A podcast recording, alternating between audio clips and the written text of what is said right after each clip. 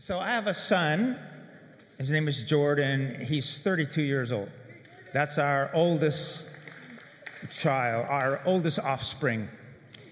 So when he was born, um, it was our first baby. And so we, our first baby, um, we had at a birthing center in West LA, and and it was it was a game changer having a baby. Uh, it's more than that, a life changer. And um, so uh, um, well, I, I, can't I can't forget this feeling of just going, oh my gosh, I can't believe that we're in charge of this little human. I'm thinking, how do you keep them alive? You know, what do I need to know? I'm looking at Holly. We need to keep you alive. That's the main thing. I need your help on this. I can't do it by myself. But um, it's just uh, one of the things that we talk about is that as a single man, I was a believer, serving in church, preparing, you know, been in ministry, and so I'm thinking I'm pretty others-minded. I'm I'm servant-oriented, compassionate. I get married, find out I'm pretty selfish. You know, I basically did whatever I wanted to do, and and then that's not counting her she's pretty selfish too and so then then you're working that out. So after a while you're like okay we've got this figured out. We're doing good. And then a child comes and then you find out oh we're both selfish. Now my whole life revolves around this child and and uh, it, it, was uh, amazing and and but the reality is suddenly your world changes and I thought about this in relation to our faith. Um, our faith, and as a follower of Jesus Christ, even Jesus referred to it as being born again, that there is a new birth and suddenly everything changes. So I'm not talking about checking the box called Christian of the religious leanings in your life, but I'm talking about something that takes place where there's a transforming moment in your life and everything changes. And um, I'm, I'm here today uh, to talk to you about following Jesus.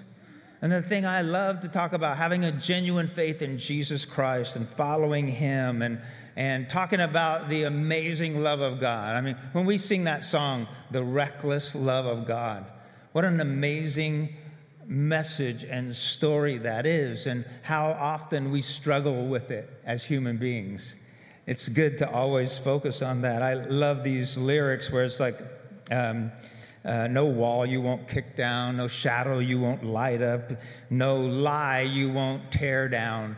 So he pushes through the deceiving messages so he can bring the truth of, of his presence. And, and um, if you think about it, I guess it could be a kind of a strange term, reckless love. But what occurred to me when I was thinking about it was uh, maybe as a human being, if somebody is untrustworthy, for me to trust them would be reckless. And, and, but that's not how God works. He's just like, I see all your flaws, I see all your failures, and I just love you anyway. It's just reckless, unending, overwhelming love. And what, what a great thing that we get to have a relationship with God. And, and so, um, I want to teach you about something today. And teaching, to me, one of my main ministry gifts over the years is teaching. And to me, it's a little bit different than preaching. It, I'm, I'm, trying to spend a little time connecting with you about the word. And, and so um, sometimes I feel like um, I know I should be um, entertaining and big and engaging and but sometimes i just want to teach i don't know if it is i, I was listening to a I was listening to somebody who was writing about speakers, and he's like, every seven to 10 minutes, you need to say something funny or do something interesting or different, or because you lose people's attention. So I'll check in with you every seven minutes, okay? And, and if I, you know, I'll, I'll make something up around that time, but you let me know if I need to, to um, do something different. But many of you may have heard some of these amazing stories in the Bible where there's a scenario happens, a life situation happening, and then suddenly everything changes because there's faith. There's this kind of faith that comes in people that transcends the circumstances. It's bigger than logical faith. It's bigger than, you know, sort of reasoning out how this could play out. It's a divine uh, faith from another world. And that's the title of my message Faith from Another World. And um, it's like one minute they're in this world of trouble they're in this world of weariness or, or disease or whatever it might be. And then the next minute, there is this faith from another world that begins to change these circumstances. And I believe it's important that you and I are familiar with faith that comes from another realm that guides us and, and impacts us. So, for instance, what I'm talking about is uh, in, in, the book of Daniel in the Old Testament. There are three Hebrew men. Uh, Shadrach, Meshach, and Abednego. And so these are three Hebrew boys of faith in God, men of character, and they are in a kingdom where they're occupi- it's occupied, and King Nebuchadnezzar is like powerful ruler. He's surrounded himself with people who love him, pump him up. He believes it all. He believes his press, you know. So he makes idols uh, he creates his own gods. He has his own image, and people have to bow down. And so there's this, this, this scenario that takes place where he said, Okay, we're going to bring everybody together, and we're, I'm going to play music, and everybody's going to bow down to me and my idols. So these three young men who are serving him just say, No, no, no, no, we're not going to be bowing down to any idols. But the other part of the story is that there's a death sentence on the other end of this. Won't this be fun? We'll all bow down and worship. And fun fact if you don't, you die. And so this is what happens. Daniel 3, it says Shadrach, Meshach, and Abednego replied, O Nebuchadnezzar, we do not need to defend ourselves before you. If we are thrown into the blazing furnace, the God who we serve is able to save us. We can all say he's able to do a lot of stuff, that he's able.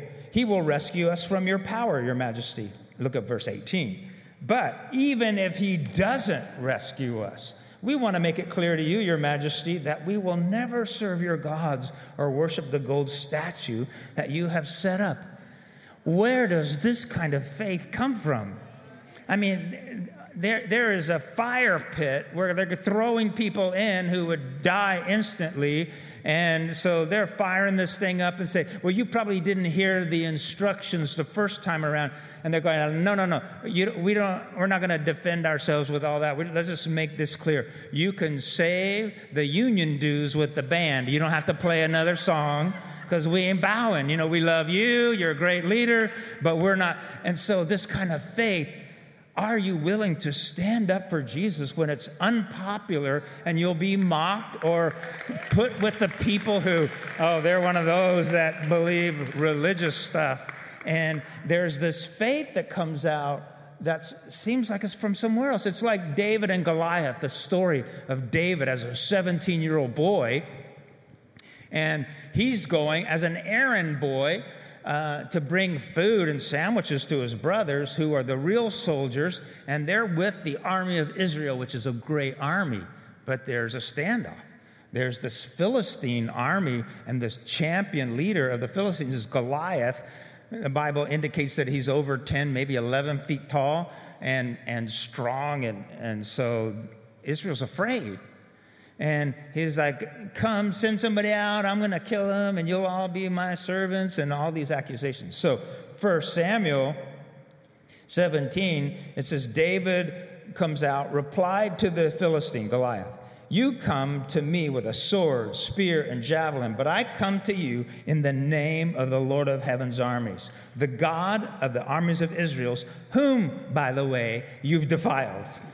Today, the Lord will conquer you, and I will kill you, and I will cut off your head. He's just getting on a roll here. Then I'll give dead bodies of your men to the birds and wild animals, and the whole world will know that there's a God in Israel. And that's trash talking at another level right there. And he's like, and everyone assembled here will know that the Lord rescues his people, but not with the sword and spear. This is the Lord's battle, and he will give you to us. Where does a 17 year old come up with that kind of faith? Sure, I don't think he walked around that way. I think he said, Oh, what should I feed the sheep today? I mean, it's just like, but in this moment, here comes this faith that changes everything. And I, I, do believe that that kind of faith is available to us. Sometimes we get this picture that people who have these great moments or great experiences, they're different than us. They, they have better faith or bigger faith or, uh, or something like that, but it's in you. You have the Spirit of God on the inside of you, you have the Word of God in your heart and in your mouth.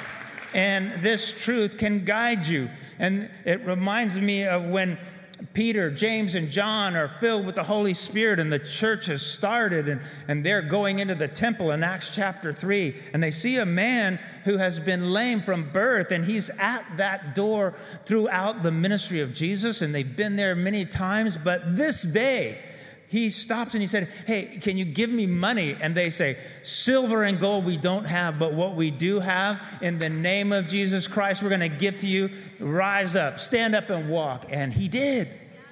Where did this faith on this particular day come from? But from heaven. Faith from another world. And so that's what we want to talk about today. That's what we want. And I, what I want you to know is in Romans, it tells us faith comes by hearing, and hearing by the word of God. But I want you to notice there's a faith has a nature. Faith comes. So, as you're thinking about your struggles, your health battles, your financial battles, your marriage battles, your faith crisis that you're going through, I want you to know you might feel like it, the opposition is too big, but faith comes. Faith comes, will come to you in the moment. You may not feel like you got much. I remember Kathryn Kuhlman, who had so many miracle services. She said, I'm not a woman of great faith. I'm a woman of a little faith in a great God. Uh, sometimes that ch- is enough to change the situation. Is seven minutes up, or are you good? Do we need? I need to do anything? All right. I Googled "you of little faith" because I remember reading scriptures. Oh, you of little faith and uh, gave me a few, mostly Jesus. And one of the situations was when the disciples had gone in the boat across the, the lake, and then there was a storm. So P- Jesus is walking on the water, and they say, Jesus, if that's you, call me on the water. So he said, Come. So Peter gets out and walks on the water for a few minutes and then begins to sink. And this is what Jesus said to him He said, Oh, you of little faith. So, why do you doubt? And so, to me, it shows the, the opposite of the stories I'm telling you. This is a moment where Peter had faith from another world and is walking on water. Even if it was two minutes, it's a lot longer than I ever did. And then all of a sudden, faith is gone. And he sinks. And Jesus said, Why did you doubt? What is it that takes us in and out of this engagement with the faith that changes circumstances? Some of us are facing mountains that we need to say, like Jesus said, He said, You could say to the mountain, Be removed, and it'll be removed. So we're going to talk about that a little bit. Here's the challenge. It seems to me that modern Christianity lacks power and biblical foundation. We need to have a faith that's genuine and that will bring the presence of God into our circumstances. What I'm trying to say is that there is a truth deficit in our society. Now, what I mean by that, the truth doesn't disappear, it's there. But it means that the truth is being altered, it's being diminished, is being revised or expanded. What was so powerfully true, you will know the truth, and the truth will set you free, has changed to what's true for you. It reminds me that the very first story of the failure of man and where corruption entered the world started with Satan saying, Did God really say? Did God really say He would never leave you nor forsake you? Did God really say He'd forgive you of all your sin? Did God really say? Did God really say you could speak to the mountain? It could be a metaphor. And so things start to work on our faith and challenge us. And so many times, I believe that there is a great hunger today for faith, for genuine faith, and the presence of God. But there's also so much noise in the world. We are being flooded with so much information. How do you choose what you think is true? How do we know? The truth is significant because I'll tell you, many of the spiritual battles that you will find yourself in and that you will find victory over, it comes down to a truth encounter more than a power encounter.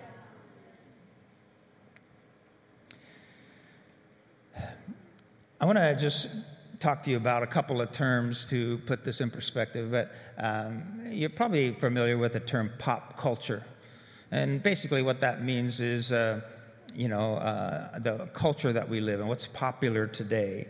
And our, the pop culture is shaped by music and entertainment and sports and trends, and their ideologies that are uh, presented to us or part of the expression of life that, that shapes us. And if we're just embracing everything in, then some, some things that we're embracing should be challenged or should be rejected.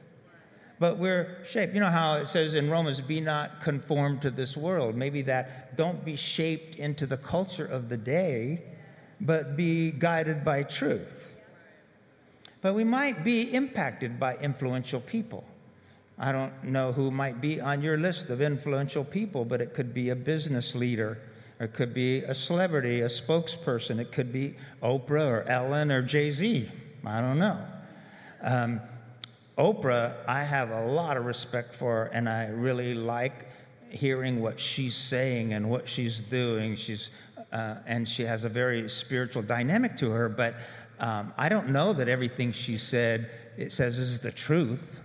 So I'm not going to believe it just because Oprah said it, or just like whether Jimmy Kimmel or Jay Z said it. I'm going to go with the scripture. And that, that's not a hate on anybody else. It's just like these are influential people, but I want to decide who's going to influence my understanding of the truth.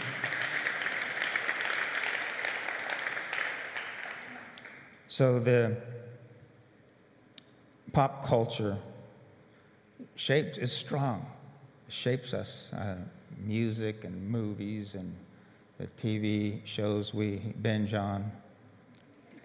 And it's, we're impacted because we live in this world. While I was doing this, I Googled what's the top song in the country. Do you know what it is? Old Town Road. Lil Nas X, and Billy Ray Cyrus. All right? You could have surprised me with that one in January. This year, Billy Ray is going to be number one. Anyway, that doesn't have anything to do with my message. then the other term I'm bringing up to you is, is pop psychology. And my understanding of this phrase is a little like uh, um, contesting what we might say psychologically because there's not much depth to it. We just kind of go, oh, you know, you just got to let things go and move on. And, and like we're trying to help, and it kind of comes out of a pop psychology, but it may or may not have any bearing in truth. So we assess people, oh, they're really stressed out, or, or maybe, maybe they're depressed, or now mentally ill. We're talking about mental ill a lot, so we can, we can assess somebody, oh, they're, they're probably dealing with mental illness. And it's just, we don't have enough experience or training to be able to go into those areas, you know, but, but it's pop psychology. And we, you might hear things, you know, you just put your energy out there and the universe will bring it back to you what, what you need. And, and so I was like, wow, uh, okay. Um, I always kind of thought God created the inner universe, so we should just go to Him, bypass the universe uh, he can bring it through there, you know, and I suppose. But um, I read a couple things about pop psychology, and they said uh, the average person thinks that we only use 10% of our brain. And, but it's, it's not really true. In the early 1900s, researchers at that time, in their limited understanding of how the brain worked, studied the brain and found other parts of the brain not active, so they came up with 10%. But now, current studies show that we use 100% of our brain, just not at the same time. You know, the brain works in different areas. You have different functions of different sides of the brain. So eh, eh, you use your brain for this or that, and it's different states. And so, but it's not like 90% of your brain's dumb or, you know, numb or on hold. 90% of my brain's on sabbatical, all right? So I'm doing the best I can with the other 10. And, you know, sometimes we in church, you know, like one of the studies, I didn't even really think about it, but they said there was this study that says if you smile more, you'll be happier more. And uh, so I could see that working its way into a sermon. It's really good, you know, just try. But then they, they did 17 different independent studies with 2,000 people, and they found little or no difference if somebody smiled and how they felt, what was funny, and what, how they felt about them or themselves or life. And so that was, I'm bringing that out because I feel better now. You know, I feel free. I, I don't always smile, you know, so I'm pretty sure this this uh, statement here is from pop psychology. There's no such thing as a dumb question. Yeah. You only have to live so long where you know that ain't true. and the sad thing is, some of them come out from our mouth, you know, and it's like, uh, and then you wish you could just go, oh, wait, never mind. I, that's obvious, a dumb question. I proved it wrong myself. so I said all that to say this maybe there is something called pop Christianity, where we are basing our Christian faith on ideologies and ideas and notions from our culture, and we're adapting our faith to be more uh, fit in more with what other people are saying. And the problems of this are profound because there's two aspects of this uh, pop Christianity. One is the influence of our culture's view on Christianity might shape our faith. And the second is the tendency of Christians to shift their beliefs to accommodate modern society's flawed view of Christianity. So we might find ourselves uh, buying into the various thoughts that you might hear. Christianity is a crutch for weak people. The Bible is anti woman or pro slavery or produces haters or Christianity stifles freedom. And yet there are many things that prove that this is just not accurate. Um, but it's the opposite. And in my reading, I found that many colleges today, and even Christian colleges around America, teach while the Bible might be, quote, inspired by God, it's not without error and it's, it's uh, partly mythology. Teaching in Bible college. Adam and Eve were not real people, only allegorical figures in the story of human evolution. Or Noah's flood is just a myth and was drawn from the writings from ancient Near East. I didn't even know there was a Near East. I just thought it was far. it's because I didn't go to college, maybe. so here's something else. You may have heard this.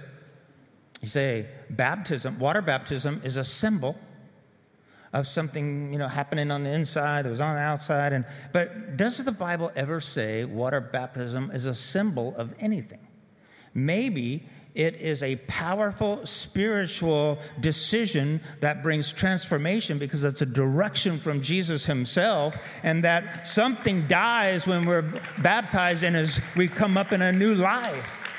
So we don't want to diminish the significance of somebody, it's symbolic.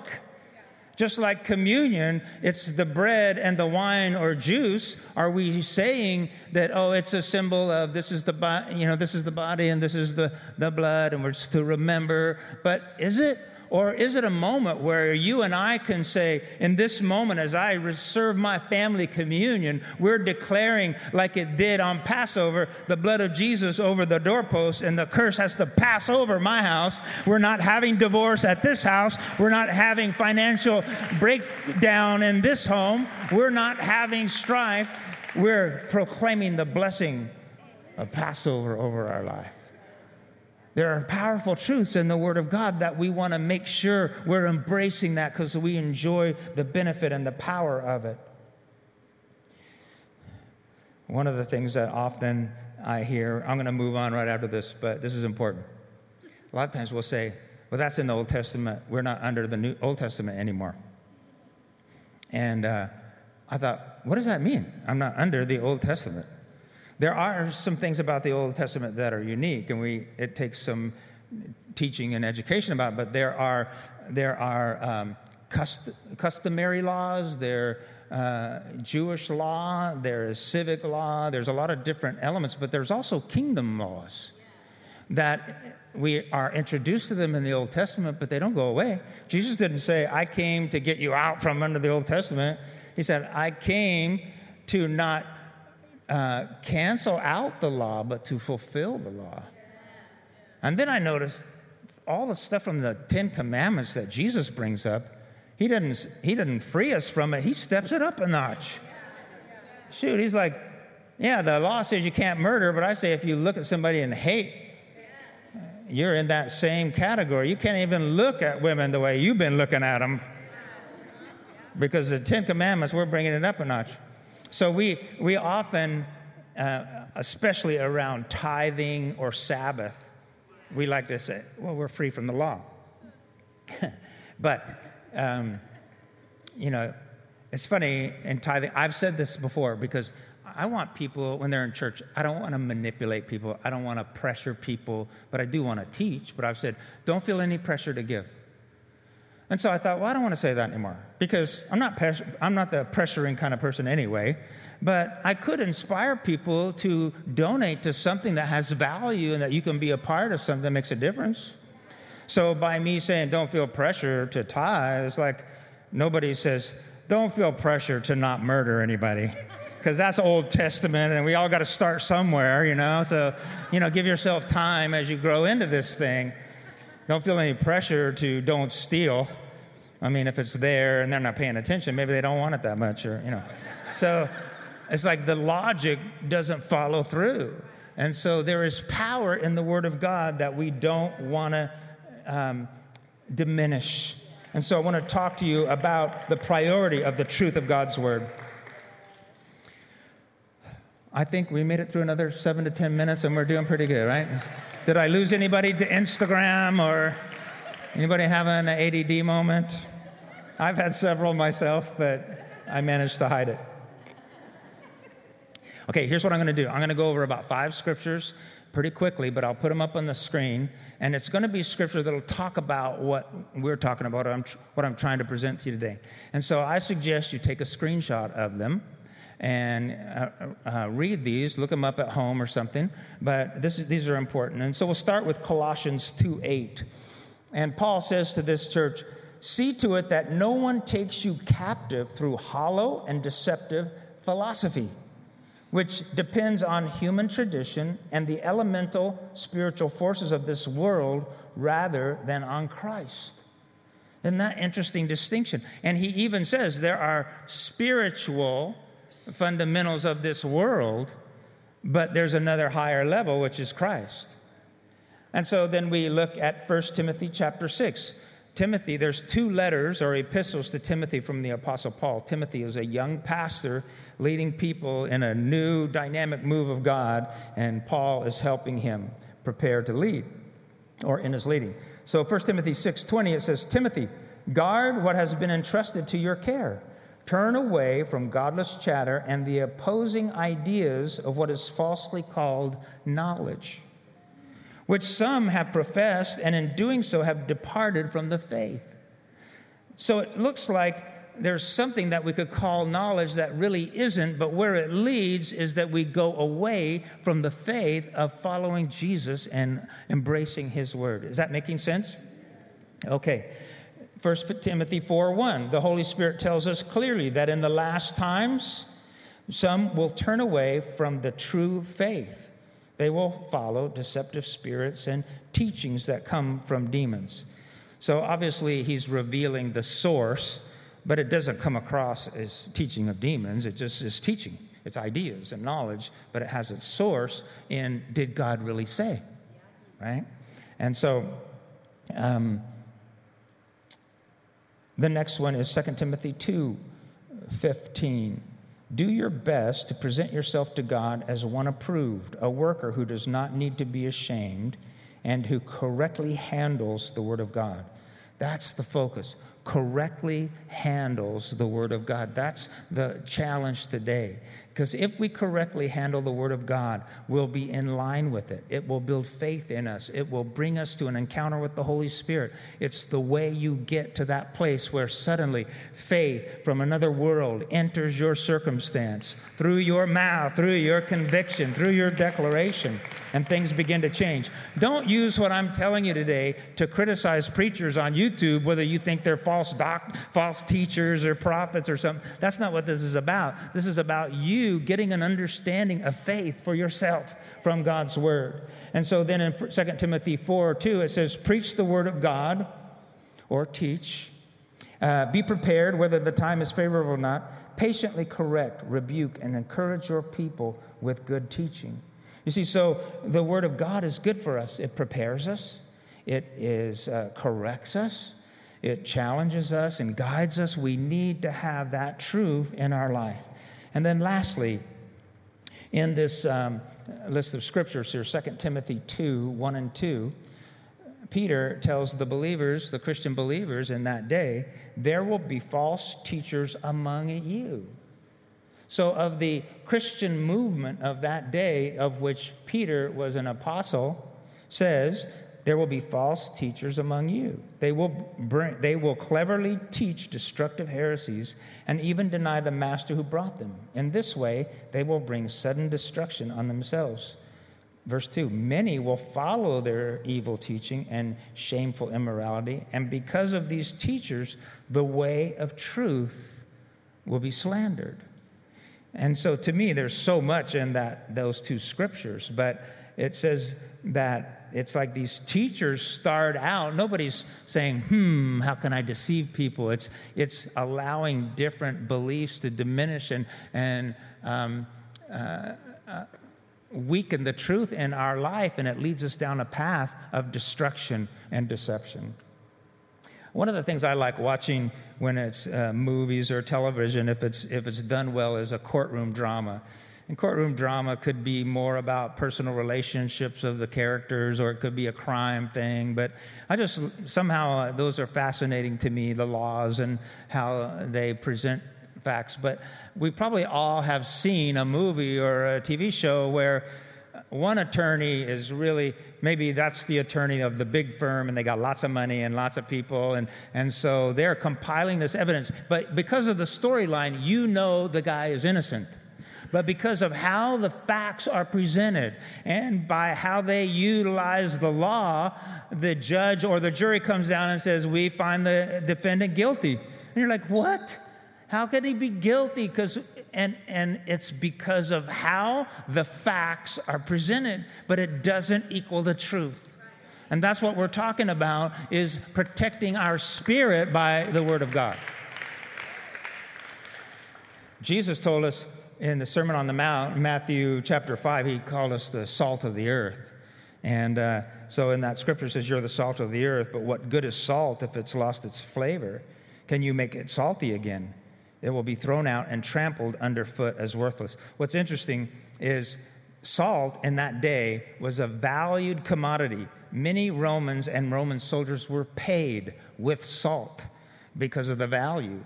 And so they used it to preserve food and protect it from contamination.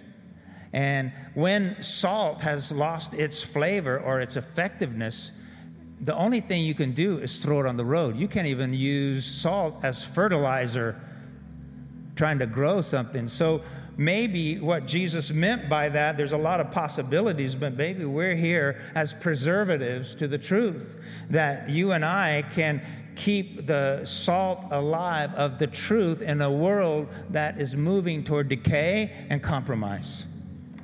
And so I want to challenge you as we are approaching a close here that um, I can see the band is coming up, so I got like not 10, but seven minutes to wrap this up. And so um, we're going to build faith that transcends circumstances. And uh, genuine faith requires a uniqueness to it in our life. And I can't help but believe that we're living two stories at once. And what I mean by that, we're living two stories simultaneously. We're living the story of our life the day you were born and the day you will transition from this life into eternity. But also, there's a story that's going on right now, this chapter. I think about it in terms of the story where Jesus said, Hey, you guys go to the other side of the lake and I'll meet you there. That was the long term story. But we also read about another story that happens in the middle of that story, and it was a storm. It was fear. It was a potential of drowning and being destroyed, and what they did in that moment. And in that came this faith from another world. And I want to tell you, this faith uh, that is, is from another realm transcends circumstances, it transcends people problems, it transcends spiritual warfare, it transcends setbacks. And so it will help you navigate the short story and the long story. Just because you're in the middle of a bad chapter right now doesn't mean that's the end of the story. Jesus tells you, I'm with you. I will never leave you nor forsake you, and I will lead you to a place where you can accomplish His purpose. Does that make sense to anybody? We want to complete that in our life. And I want to tell you when circumstances go bad and problems increase, our faith gets stronger rather than weaker. When you face situations and you, that don't make sense, and there are many, God's word will help you navigate through those circumstances. When hard situations cause you to doubt, let your faith lead you. It's important that we know that a dream delayed is not a dream denied. We have to trust Him along the way, knowing that His plan is higher, His plan is better. God told Joshua in chapter 1 and verse 9 Be strong and courageous. Do not be afraid. Do not be discouraged, for the Lord your God will be with you wherever you go. I want you to get comfortable declaring the truth in your life. I want you to find and discover enough truth to get you through the weeks, the months, the trials, the difficulties. Be willing to say, I'm not defined by the storms I face. I'm defined by what God says about me and His plan for my life. You can say, Thanks be unto God. Thanks be unto God in this, who's able to do exceedingly abundantly above all I could think or imagine, according to the power that works within me. So we declare the truth. He's able faith comes. I might feel like I'm low on faith in this moment, but faith comes. I want you to be like Peter in Acts chapter 9 when they, they said, Hey, this woman who served God for so long, she got sick and she died. And so he came and went to the room where she was laid out, prepared for burial. And there were professional mourners and weepers and sad people. And, and they were showing all the crafts that she made and talking about who she used to be. And Peter cleared the room. And so he could be with her, and he knelt down and prayed. And when he finished praying, he got up and said, Tabitha, rise up. And she did. There was a faith from another world that entered that situation. You can be like that. You can do that in your circumstances if you will trust him. I want you to know that God has been faithful to me. It hasn't always been smooth, hasn't always been perfect. It, I didn't always feel like a win. I didn't always feel like He was right there with me, but I've never doubted the promises of God. And maybe some people are better at it than I am, but I tell you, there's nothing higher on this earth. There's no higher calling than to follow Jesus to represent Him to others, to inspire people, to encourage people, to love people, and be one of those that lets people know Jesus is the way, the truth, and the life, and no one comes to the Father but by Him.